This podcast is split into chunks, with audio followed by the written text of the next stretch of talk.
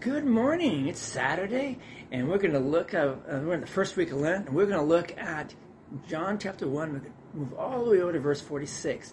And it simply says this Philip said to him, Come and see.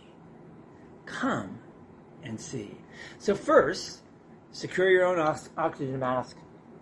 This directive is familiar to anyone who's traveled on a commercial airplane. In the event of an emergency, a sudden loss of cabin pressure, let's say, uh, we're told that an oxygen mask for each person will drop from the, from the overhead control panel. In, in such an anxious moment, parents might instinctively try to get air to their children. Adult children might focus on preserving the life of elderly parents seated next to them. Such kindness might be instinctive, but it isn't wise. If we pass out from a lack of, lack of oxygen, our helpless seatmates won't survive. First, secure your own mask so you can breathe. That's what Philip does. Jesus, the one whom Moses and the prophets announced, found Philip and he said, Follow me. John chapter 1, verse 43. And Philip then found Nathanael, but Nathanael doesn't think anything good can come out of Nazareth. And Philip responds in verse 46 of chapter 1 of John, Come and see. First, secure your oxygen mask. If we don't, we downplay our Savior's most al- alarming details. An innocent man died so we don't have to. Let me repeat that. An innocent man died so we don't have to. His heart started beating again on the third day. His heart started beating again on the third day.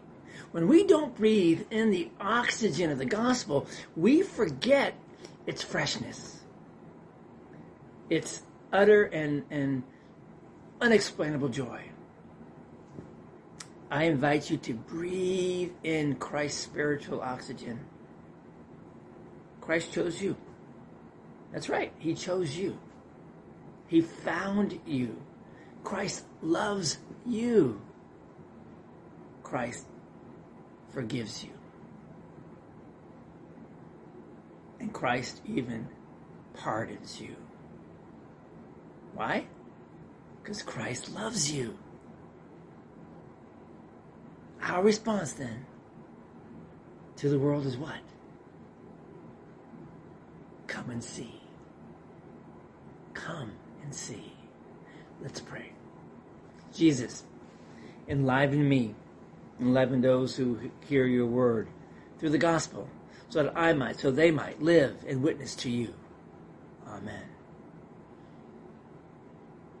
So, who today can you simply say, Come and see, and show them Jesus?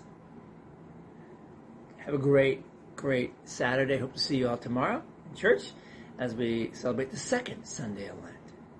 Um, catch us here in town and ready. Um, 2440 Hilltop Drive, 9 o'clock in the morning. Catch us on Facebook, YouTube. Go to our webpage, reddingtlc.org. And you can click on the link there, and it'll take you to our service too if you're unable to make it. For right now, pray to God about who might I go tell? Come and see. Bless you all. We'll see you tomorrow.